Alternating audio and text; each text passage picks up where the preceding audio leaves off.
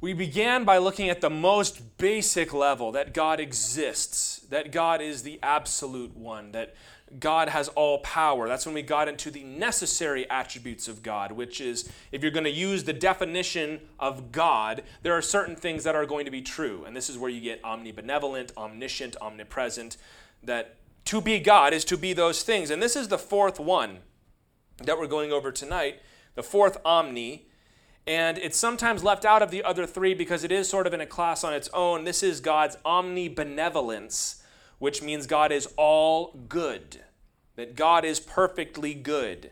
He has perfect moral integrity. So, because God is personal, we talked about that, to describe God's morality is appropriate because He is a person, He has character. And we say it all the time God is good, but sometimes we don't realize the weight behind those three little words. And we're going to break this up into two parts. And tonight we're going to be going over the fact that God is just, because there's just too much here to unpack in one study. So tonight we're going to look at a, a little bit of what it means for God to be good in general, and then we're going to spend the bulk of our time diving into what it means for God to be just. When you speak of God being omniscient, or if you want to get real philosophical, any potential God as being omniscient or omnipresent, people are more or less okay with that. That's uncontroversial. But when you say that God must necessarily be good, this is when you run into opposition from people. Is God all powerful? Sure, of course. Is God self existent? That makes very good philosophical sense. God is good. Yeah, well, prove it. This is where you start to lose companions. The farther you go into Christian doctrine, you start out and you've got a lot of buddies on your team. Yes, we all believe in God too, but as you narrow it down on who God actually is, you start to lose friends along the way.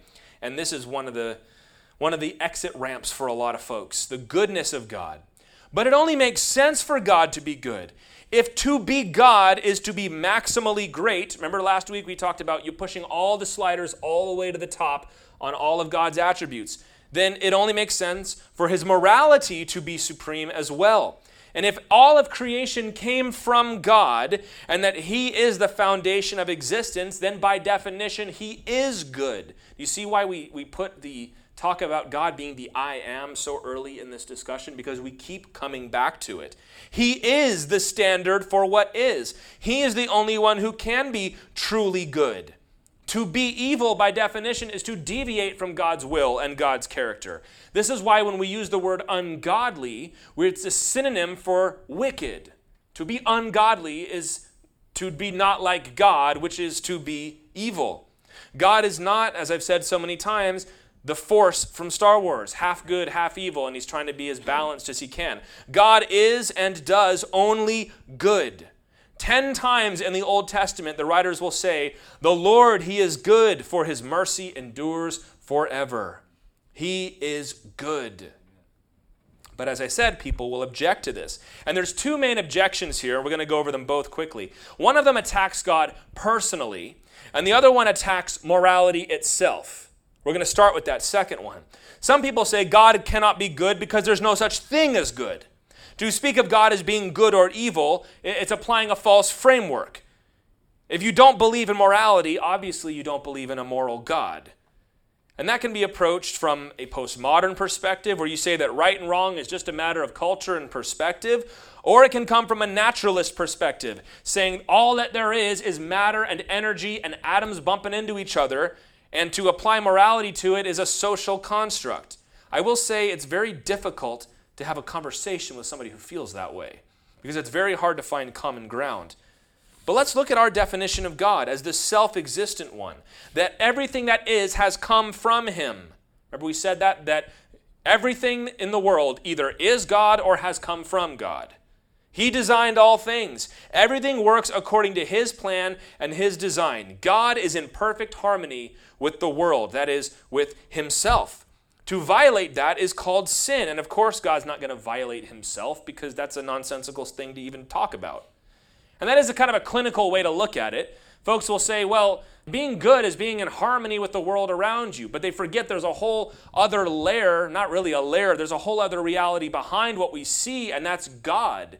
And if you're not in harmony with God, you're not going to be in harmony with the world. And the thing is, people will say there's no such thing as morality, but if you push them just a little bit, they're going to admit to some form of morality. Even if you're totally convinced in your mind intellectually that there's no such thing as right and wrong, people can't live that way. Once that's understood, it's not very difficult to conceive of a God who perfectly meets the standard of morality. Now, that other objection is that there is a moral standard, but that God does not meet it. That God is not good because he does not measure up to the standard of good. Richard Dawkins is a rather loud proponent of this view. And it can be very distressing to hear some educated Oxford guy talking about how awful God is on TV or wherever.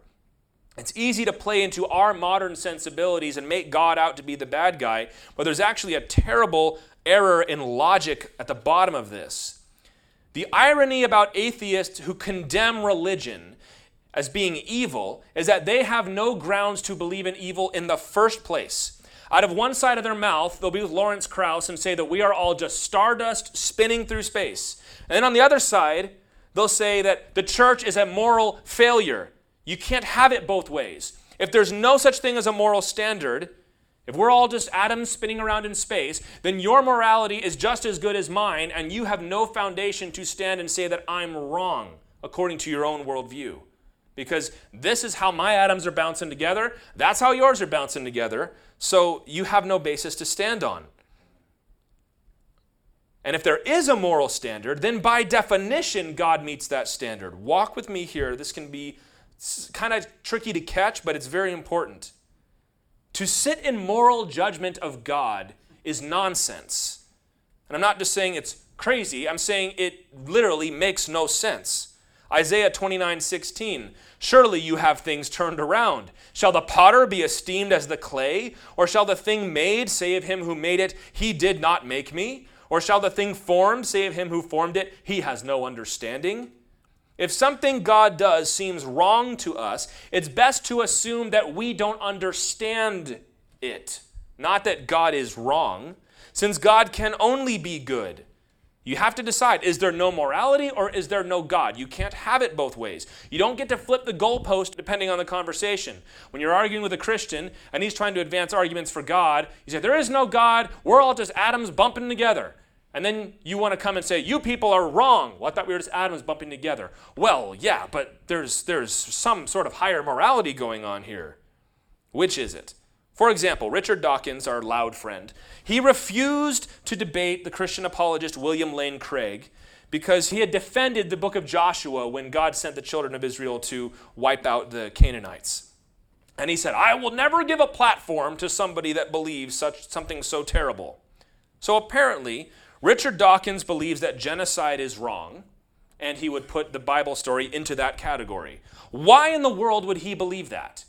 He is a strict naturalistic evolutionist. He believes in survival of the fittest, that the species that cannot hack it needs to die for the advancement of the planet. If the polar bears can't take the heat, they should get out of the oven, so to speak. Well, why not apply that to human behavior? Why not say if this country can't hack it against this country, then maybe they should get out of the way? Why wouldn't he do that? He would probably be repulsed by that because he's operating under a moral code. Well, the question is, where did that come from? If it's evolved, if you believe you evolved your morality and we all just evolved this, then it's accidental. It could have gone any number of different ways. And now that we're aware of it, we can ignore it. It can only have come from God, but he doesn't believe in God. He believes that we're all decomposing carbon, we have no purpose in life. Then, on what basis are you going to say it's wrong for one piece of decomposing carbon to eliminate another decomposing piece of carbon? This is the hilarious thing here because when you speak about morality and God, you have to speak as if he exists, which should tell you something. If he's right and there is no God, then when the Israelites slaughtered the Canaanites, they did it because they wanted to. There was no divine intervention. It was one human doing something to another human. It was an act of war. But he'll use that passage to say, see, God is not good. But I thought God didn't exist. If God doesn't exist, then that passage has nothing to do with God. It's just telling us what one culture did to justify what they wanted to do. And if you say, well, I'm going to allow that God exists for the sake of the argument, well, then you've already lost. Because God is good by definition, so that whatever He commands must necessarily be good. God is only good. And if we're going to talk about God, then if God commands something, it is good. And we have to say, well, in our human understanding, we might not get it, but we know his character, so we should trust him. And if you're going to say there is a God and there is a moral standard, but I disagree with it, well, that's a whole totally different conversation to have, and you're going to lose that argument as well. If there is a divine lawgiver, then he is by definition the source and standard of that law. So to attribute wrongdoing to God is foolishness, because we measure morality by how we measure up to God. So to say God is immoral, he's like, I'm the yardstick. What are you going to say about me? Either an atrocity, as he understands it, we're not going to dive into that topic so much more today, but either they're accidents of evolution and they mean nothing, or is there is a real moral standard that could only come from God. No matter how you slice it, we know that God can only be good. There is no other option. And that is, I believe, a philosophically defensible position. You can't really come at that. Other mythologies, other religions, everybody always wants to lump Christianity within other religions. Have you noticed that? Well, what's your God better than this God over here? I, I, there is a difference, and I think we all know there's a difference. Other mythologies don't believe that their gods are all good. If you've ever read Ovid, for example, all the stories of the Roman gods, it's like, oh, it's disgusting. They're capricious and they're lascivious and they're manipulative and they're lustful. Same thing of Hinduism and their pantheon, although a Hindu would come in and say that there's no such thing as good and evil, so it really doesn't matter what they do. But the, the Greco Roman gods are not even in the same ballpark as the Lord. They say our gods are lesser gods who got rid of the other gods, which were titans, and they had usurped power from Kronos, the great creator, and he had brought the world out of chaos. It's like, you're three layers down. We're talking about this guy up here. That's what Paul said in Acts 17, right? You've got all these gods. I'm here to talk to you about the God that made heaven and earth, not your little petty deities. They said, well, gods, the gods are divine, but they're flawed, so you got to keep them happy. We're not talking about that sort of God. We're talking about the living God, and God is good all the time. We know that God is good. By definition, He is good. So we're, as I said, dividing this into two parts. Because when you hear the word good, similar to the word faithful, we automatically think of positive things as compassion and kindness. But we need to know this God is not just nice, He is good. That requires judgment, strength, and even wrath. We're very comfortable with God's love, but His justice can make us uneasy, which is why we're going to start here. And that's why it's good for us to discuss them separately. We're all familiar with the popular soft lensed portraits of Jesus. He's usually very skinny, very delicate, always has long hair for some reason, and maybe he's got a lamb cradled in his arms. Is there some truth to those depictions? Yes, absolutely there is. However, I want you to look at the last description of Jesus that we find in the Bible. This is Revelation 19, verses 11 through 16. This is the same Jesus that said, I am the good shepherd. So, same person. He's, this is him. Revelation 19, 11 through 16.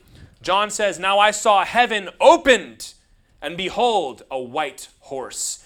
And he who sat on him was called faithful and true. And in righteousness he judges and makes war. His eyes were like a flame of fire, and on his head were many crowns. He had a name written that no one knew except himself. He was clothed with a robe dipped in blood, and his name is called the Word of God. And the armies in heaven, clothed in fine linen, white and clean, followed him on white horses. Now out of his mouth goes a sharp sword, that with it he should strike the nations, and he himself will rule them with a rod of iron. He himself treads the winepress of the fierceness and wrath of Almighty God. And he has on his robe and on his thigh a name written King of Kings and Lord of Lords. Yikes. That sounds nothing like Jesus, kisser of babies, does it? That's more like Jesus the barbarian. He's riding a war horse. He's covered in blood. He's slaughtering entire armies. He's establishing an absolute monarchy over the face of the earth. When's the last time you heard that sung on a popular Christian radio station? Maybe we should write a few. I know it's funny, this passage in the New Testament is actually referring to an Old Testament passage, which you can turn there if you like, Isaiah chapter 63, verses 1 through 6. Check this out. Who is this? He's painting a picture, so try and get it in your mind. Who is this who comes from Edom with dyed garments from Bozrah, the one glorious in his apparel, traveling in the greatness of his strength? And then the one answers, I who speak in righteousness, mighty to save. I love that song, Savior, he can move the mountains. Well, why is your apparel red and your garments like one who treads in the winepress? I have trodden the winepress alone, and from the peoples no one was with me. For I have trodden them in my anger and trampled them in my fury. Their blood is sprinkled upon my garments, and I have stained all my robes. For the day of vengeance is in my heart, and the year of my redeemed has come. I looked, but there was no one to help, and I wondered that there was no one to uphold. Therefore, my own arm brought salvation for me, and my own fury it sustained me. I have trodden down the peoples in my anger, made them drunk in my fury, and brought down their strength to the earth. Well, that's even more graphic than the last one. Why are your garments all red? Because I killed a bunch of people and this is their blood. That prophet sees the Lord splattered with blood like he's been treading out the grapes to make wine. It's not his blood. In the book of Revelation, it is his blood. It's the blood of the Lamb who is slain. But in the Old Testament, you get the other half of the picture, which is he's been striking down the enemies of the Lord, and the blood has gotten all over him. Like that scene from The Patriot, if you remember that. The Lord says that He took matters into His own hands. He says, There was no one there to execute my justice, my anger, my fury, and my vengeance. And because I am mighty to save, I stepped in and did it myself. But you'll never sing that song the same way again. Why would I bother to read those passages at length? Why would I emphasize the ferocity of God? Because every culture has its blind spots. When we go to Nepal, we have to fight against the caste system. It's still baked into the culture and it seeps into the church. In Africa, another place we do ministry sometimes, the pastors have a tendency to hoard the message of the gospel and hoard the teaching of the word because they're used to the witch doctor model where he has all the secrets and mysteries and you need me. And in America, we need to recognize that God is a mighty warrior to be feared, not just a friendly Santa Claus in the sky. You need to let the word strike the fear of God into your heart. Have you ever wondered at the fact that the Bible spends most of the Old Testament teaching God's power, His wrath, and His justice before it really begins to teach the lessons of His love? God's compassion and His love is throughout the whole Bible. But in the timeline of progressive revelation, His justice came first. The Bible says three different times the fear of the Lord is the beginning of wisdom. It's not the end, that's not all of it, but you got to start there. In revealing himself, the Lord thought it was best for us to begin from a place of fear. And let's not be so quick to minimize that word fear. Typically, we try to hush it up by rebranding it reverence or worship. Those are kind of appropriate, but those are safe words. Fear is not a safe word because God is not a safe God. Oddly enough, when the Bible says fear, it means fear. In Greek, it's the word phobos, is where we get the word phobia from. When you think of God, perfect in his holiness, furious in his judgment, fear is an entirely appropriate response. God could snuff you out of existence at any moment and you have offended him. That is a fearful thing. Someone who does not fear God acts with impunity never considering that God is going to judge their life. Remember the thief on the cross mocking Jesus? And the other one says, Do you not fear God? Are you not even a little afraid of what's about to happen in about five minutes? You're mocking this man who did nothing wrong? Of course, as believers, we know the wrath of God has been propitiated at the cross, but that does not remove the need, as Paul would write in Philippians 2:12, to work out your salvation with fear and trembling. God is our Father, but weren't you a little afraid of your own father? I was a little afraid of my father. I loved my father. But if I'd done something wrong and I heard his footsteps coming down the stairs, a little fear in my heart right there. The Holy Spirit was precise when he chose his words for the scripture, so let's not water it down. It's meant to be visceral and evocative. And the reason we fear him is in those two passages we just read that God is coming to execute vengeance on the earth. Countless times the Bible says that every man will be judged according to his own works. Old and New Testament. And often enough, as weird as that sounds, men and women take comfort in that. Ah, I'm willing to take my chances. I'll let him weigh my good and my bad. And let's see how, how it comes. That, that verse from Amos 5:18, "Woe to you who desire the day of the Lord, for what good is the day of the Lord to you? It will be darkness and not light. Your sin is a blight on the universe. It's the corruption of creation. And Romans 6:23 says the penalty for that sin is death. Because God is perfect in his judgment. And this all comes from God's goodness. Because God is perfectly good, there is no evil in him at all. Because he is righteous, he cannot allow wickedness to go unchecked. Even we, in our fallen state, when you see somebody that's put on trial and they get away with something, it it makes us angry. Even when we have an impression that somebody might have been given a little extra grace when they didn't deserve it, we get angry and we get mad. And we get to God and we think, well, it's not fair for him to do that. Because we grade on a curve. You ever have a teacher that did that?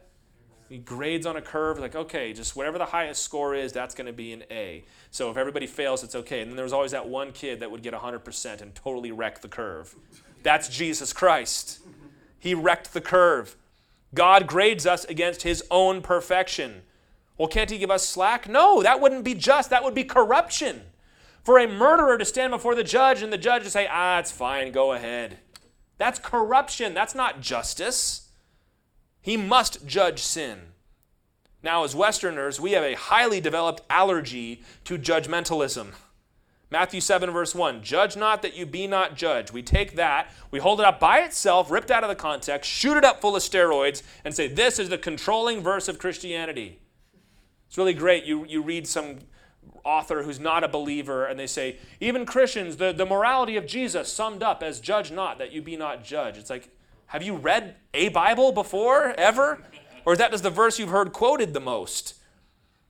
It turns into license to do whatever we want. That passage is not teaching against judgment, but hypocrisy. Go read it again. He goes on to describe the proper way to judge somebody, and that proper way is in accordance with God's own judgment. How are we supposed to distinguish between good and evil if we're not allowed to judge? Either way, it would be inappropriate to apply that command to God Himself. People get those tattoos, only God can judge me. And then you actually talk to them about it. Say, you know what? I don't much like God judging me either. It's like, sorry, buddy, that's the way it works. It's His world. We are cautioned in our judgment because we're not perfect. But here's the thing God is perfect. Don't judge me because you can't tell my motivation. God can. You don't know if I did it on purpose or if I was ignorant. God knows. You don't know if I had pure motives or underhanded motives. God knows. Psalm 19, verse 9 The judgments of the Lord are true and righteous altogether. When God visits the earth in judgment, he gets it right every time. That's why God's judgment is a point of fear for us because pure justice is a fearful thing. Hebrews 4:13 There is no creature hidden from his sight, but all things are naked and open to the eyes of him to whom we must give account. Not only your works, but your motivations too. Even your unguarded moments. Matthew 12:36 says every idle word that men speak they will give account of in the day of judgment. It was just flippant, it was just harmless. God sees it for what it truly is. And God reacts to that. He reacts to sin. He reacts to our attitudes towards sin deeply and violently. That's the wrath of God. God is angered by our sin. Jeremiah 10:10 says at his wrath the earth will tremble and the nations will not be able to endure his indignation. That should not be surprising. You get angry when you see injustice, don't you? When you see slavery or theft or abuse, aren't you moved to, well, we'll sanitize it and call it righteous indignation? It's anger, it's wrath. We don't like to talk about the wrath of God. Sometimes writers will try to write the wrath of God out of existence. Uh, God, God, it says wrath, but that's an anthropomorphism. God doesn't actually get mad. He just acts in a way that make it seem like he is mad. Which I wonder why that's any different in the first place. But that's like academic doublespeak, and there's two reasons for that. Number one, if you're uncomfortable with the Bible describing emotion to God, ascribing emotion to God, then you're going to have to get rid of that. But the Bible describes God as emotional, as wrathful, as joyful, as grieved, as compassionate. Our emotions get into trouble because sin let him off the chain and now we let him drive the bus. God doesn't do that. You are made in his image. Your emotions are a mirror of his emotions. So not only is God's wrath like yours, I always feel anger first right here under my heart, and then I feel it behind my eyes. Anybody else get that? God's wrath is not only like yours, but it is greater, deeper, and more terrible than yours could ever be. And the second objection to God's wrath is the concept of anger at all. Doesn't Ephesians 4:26 says not to be angry? No. It says be angry and do not sin. Anger is real, and it's good when it's well directed. God's anger is real, and here's the best part God's anger is inerrant in its application. I get mad about this, and so I blow up over here. God is perfect with his aim when he is angry, and he can back it up with power. Few feelings are as awful as the inability to correct injustice. You ever see something that is so obviously wrong happening and you are powerless to do anything about it? You want to get up and punch something, but like you can't. The Lord does not have that problem. He has the ability to dismember the earth and everyone in it. And when we look at the damage that sin has caused, it's hard to say why he shouldn't. It's his mercy. But we're going to talk about that next week. Well, God isn't very much fun when we consider him this way, but this is how God has revealed himself to us. The Bible begins with a demonstration of his power in creation, generations of sin and death, followed by his judgment on the earth in the flood. The Old Testament, in a lot of ways, is a long chronicle of his justice and wrath against the Egyptians, the Assyrians, the Babylonians, and the nation of Israel. Nahum chapter 1 verse 2 says God is jealous and the Lord avenges. The Lord avenges and is furious. The Lord will take vengeance on his adversaries and he reserves wrath for his enemies. Now that sounds harsh, but believe me, you want God to be like this. We need God to be like this. A God who is not just is not good. But it's not enough for God to know about sin and recognize that it's wrong. He must grow angry and react strongly to it. That's only right. If you were to watch somebody beating their kid and bloodying their nose in the store and look at that and say, that's wrong, and just walk away, what good is that? You'd have an emotional reaction to that. You'd get angry. You'd step in to try to stop it. The kind of God that doesn't do anything is useless. And because he has unlimited power, he has a responsibility to step in and judge those who have corrupted his creation. This is a tough lesson because we've grown accustomed to an indulgent, grandfatherly good guy who exists to grant your wishes and dry your tears. But who does that help? That kind of God would be worthy of our indifference, of our disdain in a way, the way we all treat Santa Claus, quite frankly. You're telling me that God is all powerful and all knowing, but he allows people to suffer and struggle anyway and doesn't do a thing about it? No wonder Christianity's been called the religion of the weak. You've heard this, haven't you? Say, well, why would God let this and this and this and this happen if he's all powerful? And Christians just kind of hem and haw because they have no response to that. But Psalm 75, verse 8 tells us, and this is your answer when people say, How can God let these things happen? This is a promise from your Bible. In the hand of the Lord there is a cup, and the wine is red. It is fully mixed, and he pours it out. Surely its dregs shall all the wicked of the earth drain and drink down. Lord says, I've got something for you. It is the Lord's cup of wrath and judgment, and it has been drunk by many a man and many a nation. And the day will come when every wrong will be righted and every wicked deed will be repaid. Now, we live in a society now, you guys, that is obsessed with justice in a lot of ways. This is the image of God crying out within us. So many groups that want justice for this and justice for that. And the Lord is the answer to our cries. And the thing is, if these people were to be able to see the pure, unadulterated justice of God, it would terrify them. Because justice is a tough taskmaster. The Lord can help, though. He forgives the guilt that drives us to try to fix everything. Be careful not to construct a God who's well aware of sin but is incapable of acting on it. That kind of man is useless, and that kind of deity is even worse. Then how do we answer that question? Well, if God sees all this, why doesn't He do something about it? Here's your answer He did. In the Garden of Gethsemane, Jesus prayed in Matthew 26 39, Oh, my Father, if it is possible, let this cup pass from me. Nevertheless, not as I will, but as you will. We just read about that cup in Psalm 75, the cup of the wrath and judgment of God. And Jesus, the Son of God, took that cup willingly and drank it even though he had done no wrong. He took the penalty of wrath upon himself. God's justice was violently, unsparingly poured out on his Son. Do you want to know what sin deserves? Look at Jesus on the cross. That was the wrath of God poured out on his own Son. The horrors that Christ suffered during his passion are the horrors that you and I deserve. The cross is the clearest, most sobering picture we have of the unstoppable justice of God.